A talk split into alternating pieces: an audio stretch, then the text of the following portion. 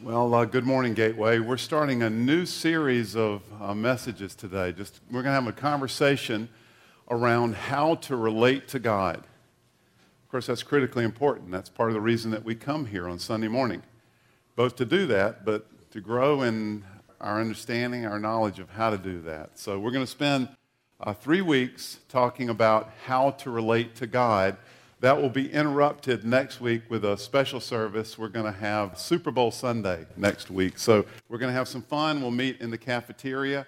And then after that, we'll pick up this series again.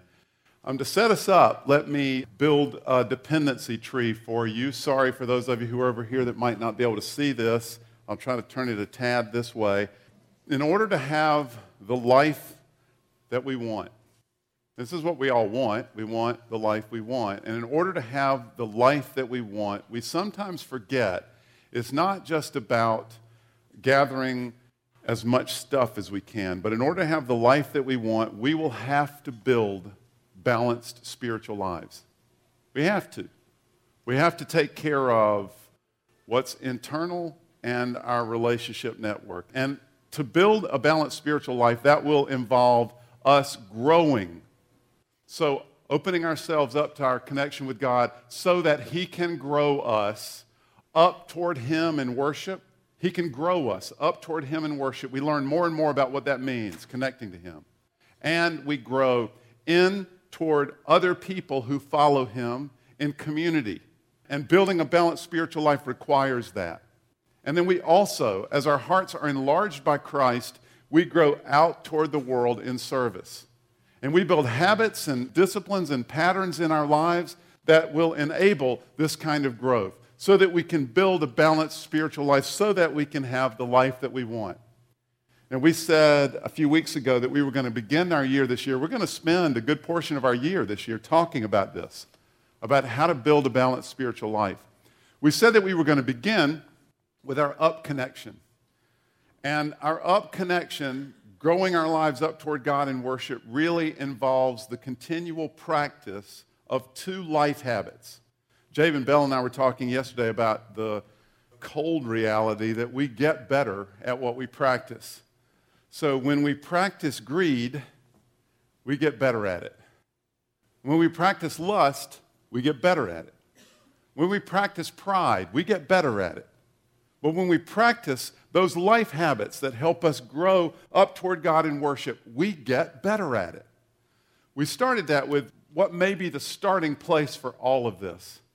That is, using our resources with wisdom and purpose. That means acknowledging that everything we have comes to us as a gift from God and that we're stewards over it. It's an entirely different approach to our lives, certainly than what we're naturally wired for. As we grow in that discipline, that really does lead us ultimately to the kind of life that we want to live. This morning, we're starting in a different direction, and we're saying that the second life habit that we need in order to grow up toward God in worship is to practice a creative devotional life. We have to practice creatively connecting ourselves and loving Him. We're going to begin this series at probably the beginning place. We're going to begin by talking about prayer because prayer is the language of a connection with God. Prayer is perhaps the primary way in which you and I both speak to God and hear from God. So this morning, we're going to look at Jesus' most basic lesson about prayer. I mean, we could talk about prayer for weeks, but we're going to spend one week on it, and we're going to begin at the very beginning with Jesus' most basic lesson about prayer, and he's really going to tell us two things. He's going to give us the motivation for prayer, the right motivation, and he's going to give us the basis for prayer. In other words, why do we go to prayer? And then what makes us think that our prayer will be heard? So the, the right motivation and the right basis. And by the way, let's, let's kick it off with prayer.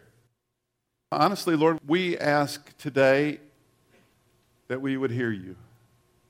Our hearts and ears would be open to what you have to say. I pray, Lord, for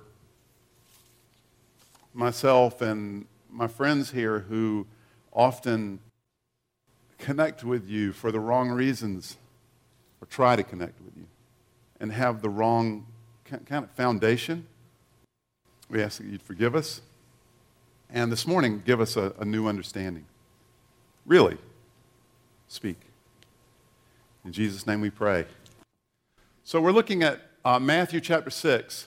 This is Jesus' famous sermon, and he's going to give us the model prayer this morning. It's really fascinating. He probably gave this model prayer in a number of different settings. One setting is particularly interesting. In Luke chapter 11, the disciples notice that Jesus gets away by himself and he's praying. And just by looking, they see that something different is happening when Jesus prays than when they pray. So they say to Jesus, Lord, teach us to pray. And this is what he gives them. But this context is a little different. He sets up the model prayer differently. And in that setup, you're going to hear both motivation and basis for prayer. So I'm going to be reading Matthew chapter 6, verses 5 through 15. And this, by the way, is Jesus speaking. And when you pray, do not be like the hypocrites, for they love to pray standing in the synagogues and on street corners to be seen by others.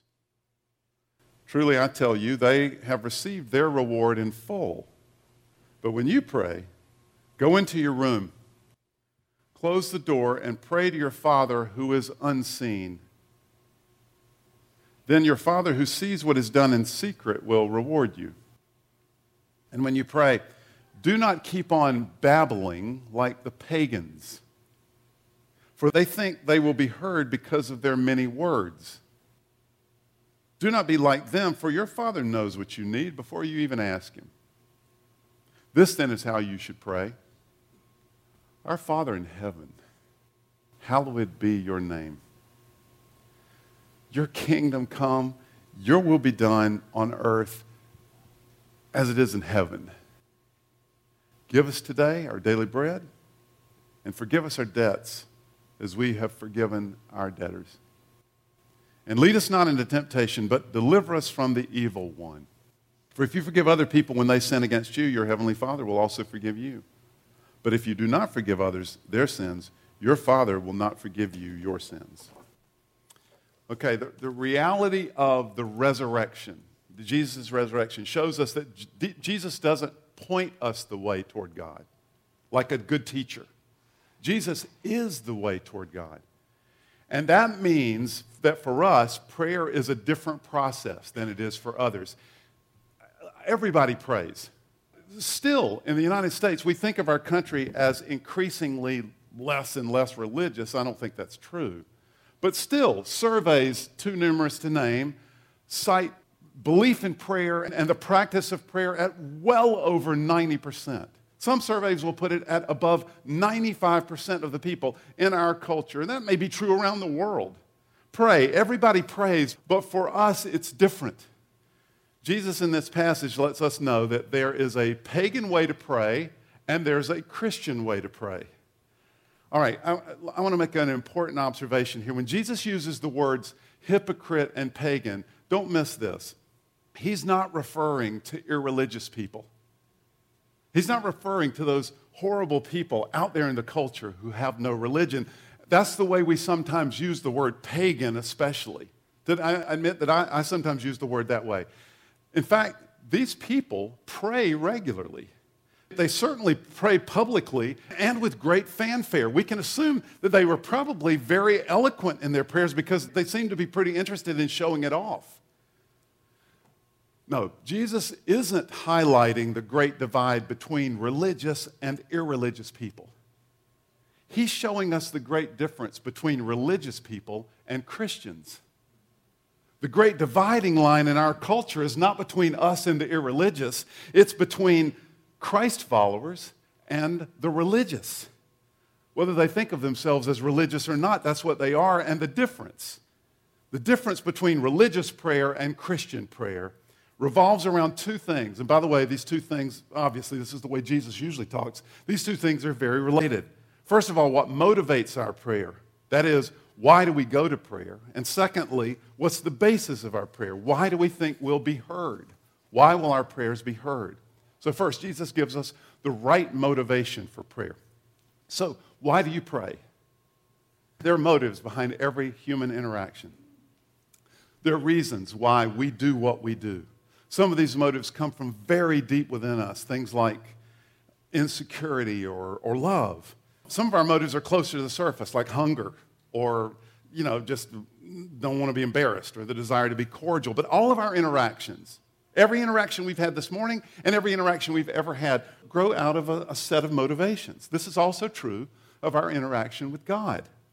All of our interactions with God grow out of certain motivations. And religious prayer grows out of a very different motivation than Christ following prayer, and it has a different result. So that's why Jesus said, Don't be like the hypocrites who proclaim loud and elaborate prayers in public with great displays. They do this because they want to be seen by others. Instead, when you pray, go to a secret place to be alone with God. So let me explain that two different kinds of prayers, two different kinds of motivations. So let's give the first group a label. I think this will help us understand it better the loud, babbling public prayers. Let's give them a label. These folks are merchants. They had a business like relationship with God. They were motivated by their spiritual life for what it might be able to produce for them in the way of social capital. They're thinking like merchants. I'll invest my time in praying, and that will earn me respect or admiration or social status. Jesus says, don't be like that. That's not real prayer. Real prayer has a different motivation. Real prayer happens in secret. Here's what Jesus means instead of approaching God like merchants, Jesus is encouraging us to approach God like lovers. If we have a connection with Him, our motivation will be to spend time with Him, to nurture a relationship with Him. And this kind of motivation on our part will move God's heart. You'll receive your reward, Jesus says. Religious people go to God like merchants, but Christians go to God like lovers. I mean, that's why the almost awkward language of love is all over Jesus' teaching, constantly everywhere, because he's nurturing lovers. Some of you know I grew up in uh, a small town in eastern South Carolina, and I spent much of my childhood in the 60s. And that was like a century ago almost literally, if not figuratively. And in the small town that I grew up in in South Carolina, you had to go to church. There were more Baptists than people in South Carolina when I grew up there. If you didn't go to church, it was ta- socially taboo. It was almost embarrassing. It could even hurt your business relationships. And if a family didn't nurture their child properly and their child wasn't in church and hadn't been baptized, something is terribly wrong with the Allens. Look at Jordan, which some of you may be saying on a weekly basis. you needed it for social standing. That's not true anymore in our culture. That has evaporated. There may be little pockets in Mississippi somewhere where that's still true, but it's not true in Northern Virginia. You know, that's not necessarily a bad thing. For one thing, that means that you guys are probably here because you mean it there's probably far less of a spirit of religion here at Gateway than there was in the church that I grew up in. And, and because you mean it, it will be important for you and I to remember this most basic lesson in prayer. We approach God like a lover. A merchant relationship is a negotiation, it's an exchange. I give you X and you give me Y. So I fix your computer and you give me the green stuff that allows me to eat my dinner. This is how religious people approach God. But when Jesus transforms our hearts, we become lovers, not merchants. So, in my relationship with Diane, I don't approach Diane like that. I love to spend time with Diane. Honestly, sorry, I'm so glad none of my children are here. I especially love to spend time with Diane in secret. Because I approach Diane like a lover. Religious people approach God as merchants. Christ followers approach God as lovers. Go to your father in secret. And your father, who is unseen, he'll see what you do in secret. You know what? You can examine the motivation of your own heart in this connection by looking at when you pray. If prayer in your life constantly feels like a waste of time, it, you don't admit that to yourself, but it just never fits the schedule. There's, there's always something more important on the to do list, except when something really big happens or when something terrible is happening. If that's the only time you're motivated to pray, you may be approaching God like a merchant. You may have a business like connection with God. I need God to change my circumstances, so I'll give him a little extra religious energy, and in return, hopefully, he'll give me a little miracle. This is merchant thinking. In the example prayer that Jesus gives us, he launches his approach to God by saying this listen to this Holy is your name, God. Awesome, unique is your character and the way you act and, and the way you move. You're incredible. In other words, I want to tell you, God, how great you are. And then he says, Your kingdom come. All that you want, all that you desire, that's what I want to be done. I trust you completely. I want it your way. A merchant cannot say this kind of prayer. A merchant wants it their way. And they're even willing to give X in order to get Y. Plus, merchants never burst into praise, it's a negotiation. A merchant has no desire to tell the other party how great they are. They might give up a competitive advantage. That's just not how a business approach works. A merchant doesn't throw her heart open with trust. A merchant needs everything to be verified before they'll trust. But a lover, this kind of stuff pours out of the heart of a lover.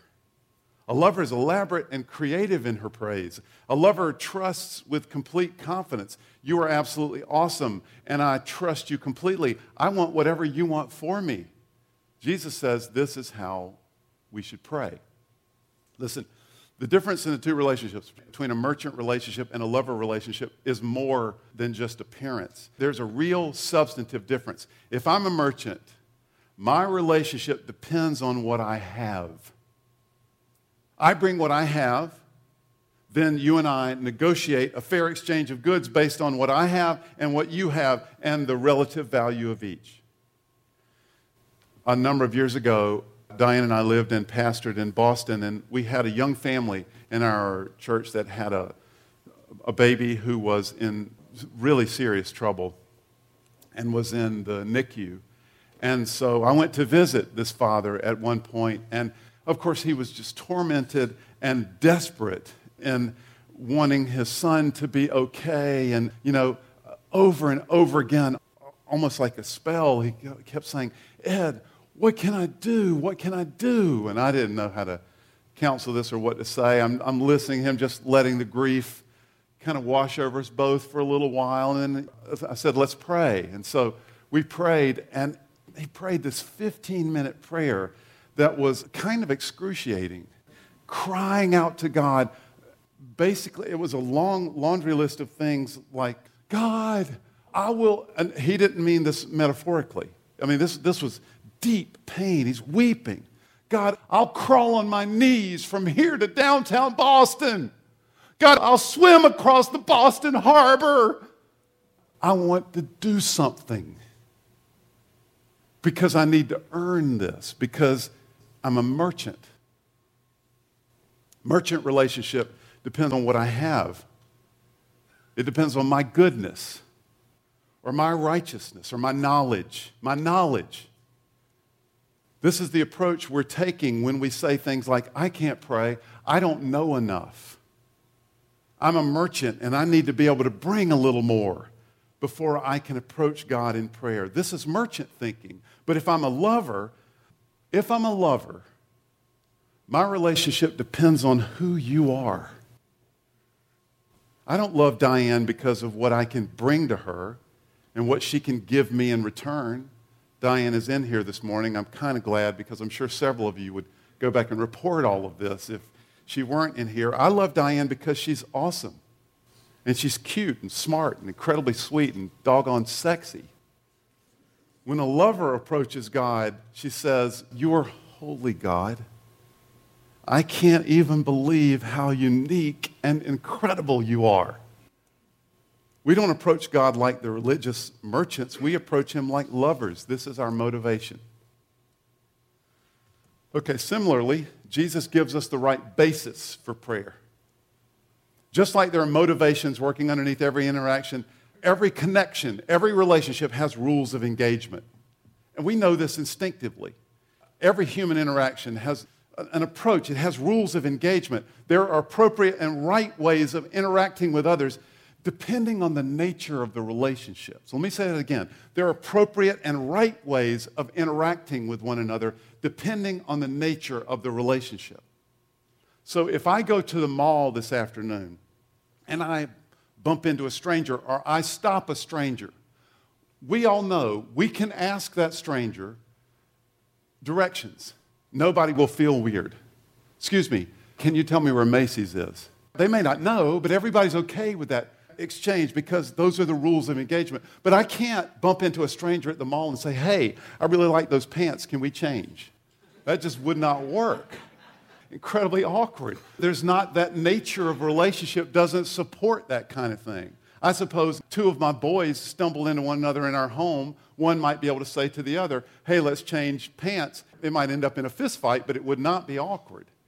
Because there are rules of engagement that the nature of a relationship determines the rules of engagement. In the same way, there are different bases on which we go to God. So, how do you go to God?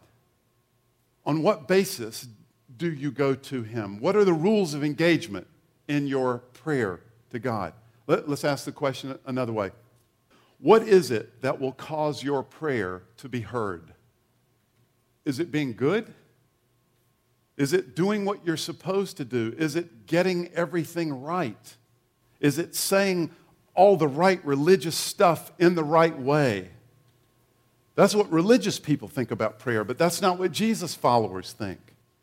Jesus told us don't be like certain religious people who think that God will hear them because of their many words. God knows what you need, He's not going to be impressed by your many words. In other words, there are two ways of approaching God, and the way we approach Him is determined by the nature of the relationship that we have with Him. So let me offer an example that I think will help us understand this better. Think of the kind of relationship that you have with someone who lives in your house. If they are a boarder, there are certain dynamics to the relationship and there are certain rules of engagement a boarder pays you rent. So the relationship depends on performance. It could be a very, I, know there are gradations, you know, but let's just take the obvious ends of the spectrum. A boarder pays you rent, so the relationship depends on performance. It could be a very friendly boarder relationship, but there's always a certain kind of distance. And if I'm a boarder in your home, regardless of how friendly our relationship becomes, the basis of our relationship is I pay you rent, I perform, I pay you rent, and I respect your household and your, your goods. It is a fair and even exchange. I give you money and you give me a place to stay, and you make sure that the place to stay lives up to a certain standard. We both bring something to the relationship, and we both have certain expectations of the relationship. Religious boarders pray like this. They bring their performance. They are convinced that they have to get it right, that it depends on their performance. And they perform in a variety of ways. One of the ways they perform is by saying lots of words. Surely God will hear me because of my many words. That's how a boarder feels, and they're convinced that they're right to feel that way. On the other hand, there could be another kind of person in your home, right? For those of you who have children, your children also live in your home. And a child has a very different relationship than a boarder. A child doesn't pay rent unless they get to be 30 and you need to get them out of your basement. A child's living arrangement does not depend on performance. Here's the key, and here's also how it ties into the motivation teaching. The basis of a relationship for a boarder is here's what I have for you but with A child, the basis of the relationship is here's what I am to you. So while the boarder's relationship is based on performance of duty, the child's relationship is based on commitment. If the boarder refuses to pay the rent, then guess what? They're no longer a boarder. But if a child doesn't perform, they don't stop being a child because the relationship isn't based on performance, it's based on commitment. Okay, now I know that some of us are thinking, I had a really dysfunctional family, and that's true Uh, for many of us. But really, honestly, those kind of families almost prove the point.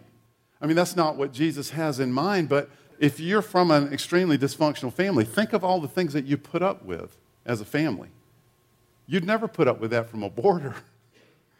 But because the relationship is based on commitment, you're still a child. That's why the Bible insistently reminds us over and over again of God's commitment to us. I have loved you with an everlasting love, God tells his people in Jeremiah. Because we're in a family relationship with God, we are a child, not a boarder. So, you get it. I mean, just look at the very beginning of the prayer Our Father. Perhaps you've heard this before, but this was profoundly intimate language to teach a bunch of unschooled Jewish ruffians from backwater Galilee. Jesus doesn't say to them, which would have been their custom, this is how you should pray Lord God Almighty. This is how you should pray Our Father. Father, Heavenly Father. Jesus doesn't, interestingly, teach us to pray, Our King, even though God is our King. He doesn't teach us to pray, Our Creator, even though God is our Creator. Because when we approach God, when we devote ourselves to God, we have to remember that we come to Him as a child, not as a boarder. This is what it means to be a Christian it means to be adopted into God's family. And the change that happens from the very beginning is not a change of behavior. The change that happens in us when we get a connection with God, the change that happens in us is not a change of behavior. I mean, behavioral changes, they happen over time and often very slowly. But there is an instantaneous change, and that change is a change in status. It's a change in the nature of the relationship. We become God's daughter. We become God's son. Diane and I had lunch yesterday with a young man who uh, grew up at Gateway and is getting married. Lives way out now, but wants me to perform his ceremony, and I was just honored. He's a great young man. And we started talking about his family, and it's just, there's been some rough stuff in his family, all sides of his family. His mother and stepfather uh, raised him, and, and it was a, a good, comfortable home, but several years ago, his mother died. And Diane was asking him about this, and when he began to tell us, he started tearing up. He said, You know, I had this great fear that when she died, my stepfather would abandon me. But he didn't. In fact, he stepped in even more. So much so that before I get married, I'm legally changing my last name to my stepfather's name. That's what happens to us. We get drawn into God's family, and He changes our name.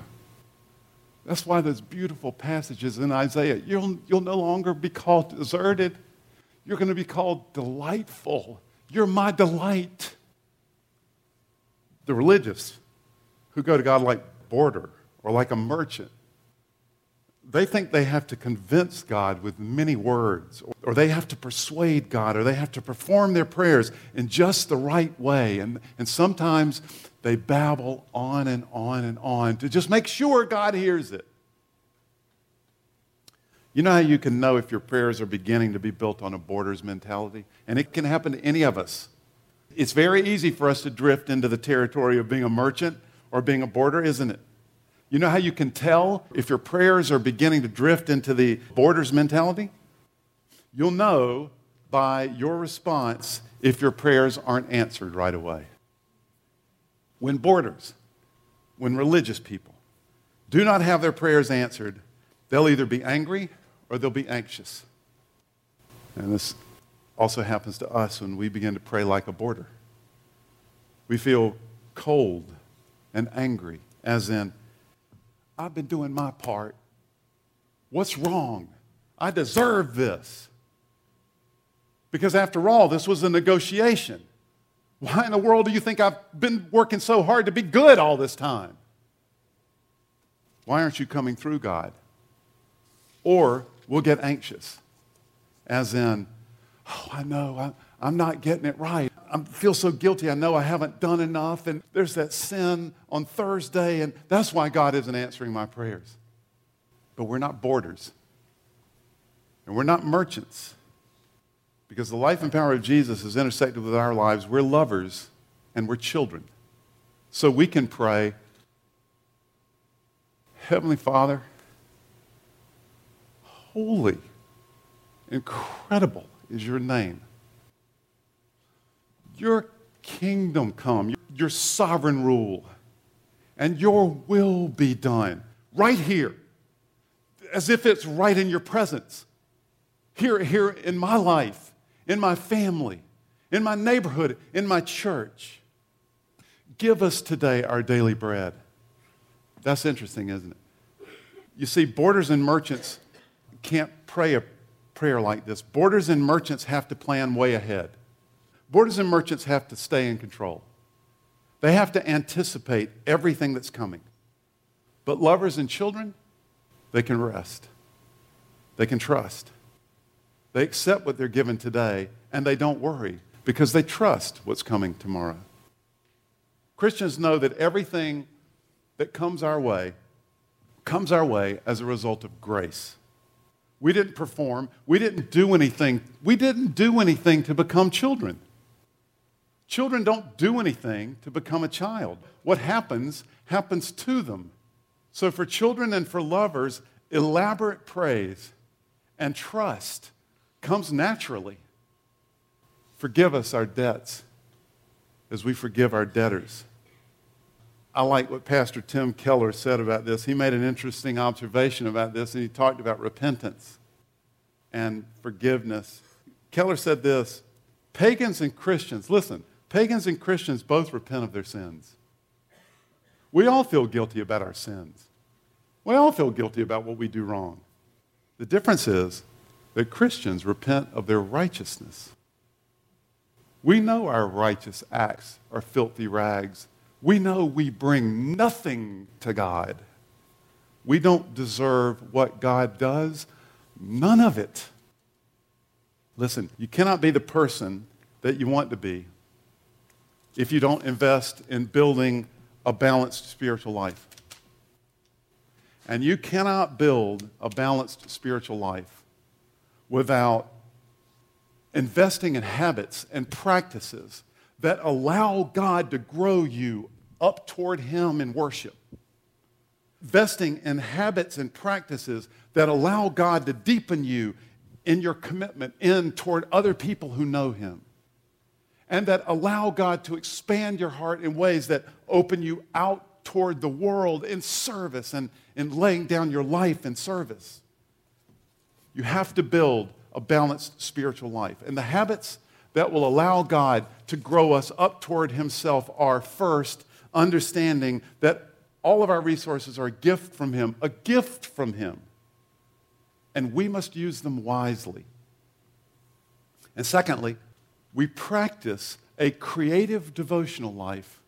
We will find ways, because we're lovers, we will find ways to elaborately tell God how great He is and how awesome this connection is. And we're just so happy to be here because we're lovers.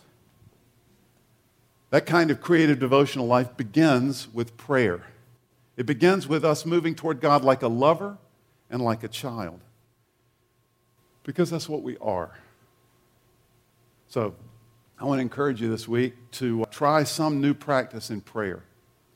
I hope today has been a, a good reminder and there's been a little oomph of inspiration in it. I hope this week you will find the time to draw near to God. And, and I hope that you will be reminded as you do so. I hope you'll come into His presence and you'll be reminded, heart, mind, and will, you'll be reminded, I'm coming to you, God, like a child. Father, morning. And I'm coming to you like a lover. You are the absolute best. So let's get alone together and let's kind of show one another. Second thing, I want to set us up for something. This is my second reminder, and you'll be hearing more about this in the coming weeks. But those of you who've been around Gateway for a while, you know that God has put a really awesome, wonderful, and incredible challenge in front of us. We're going to have to raise, as of last fall, it was a million dollars, but you guys have been so generous. It's far less than that. We've got a long way to go. You'll be hearing more about the specifics this month. But between last October and when we are in our building in late July or early August, to finish out that building and allow us to put the best foot forward for the neighborhood around us, the community around us, we realized that we need to raise an additional million dollars. So we said from the beginning last fall that that begins not with planning, but with praying. So, this Lenten season, I'm going to encourage us to engage in a prayer exercise. But as we do so, I want us to go to that prayer like lovers and like children. So, I'm going to ask us as a congregation, as many of you as can, I want you to pray one minute at one o'clock for our $1 million challenge through the Lenten season. So, I'll be telling you more about it this month. But I want to encourage you to join us in that. So remember, your lovers and your children. And it starts that simply.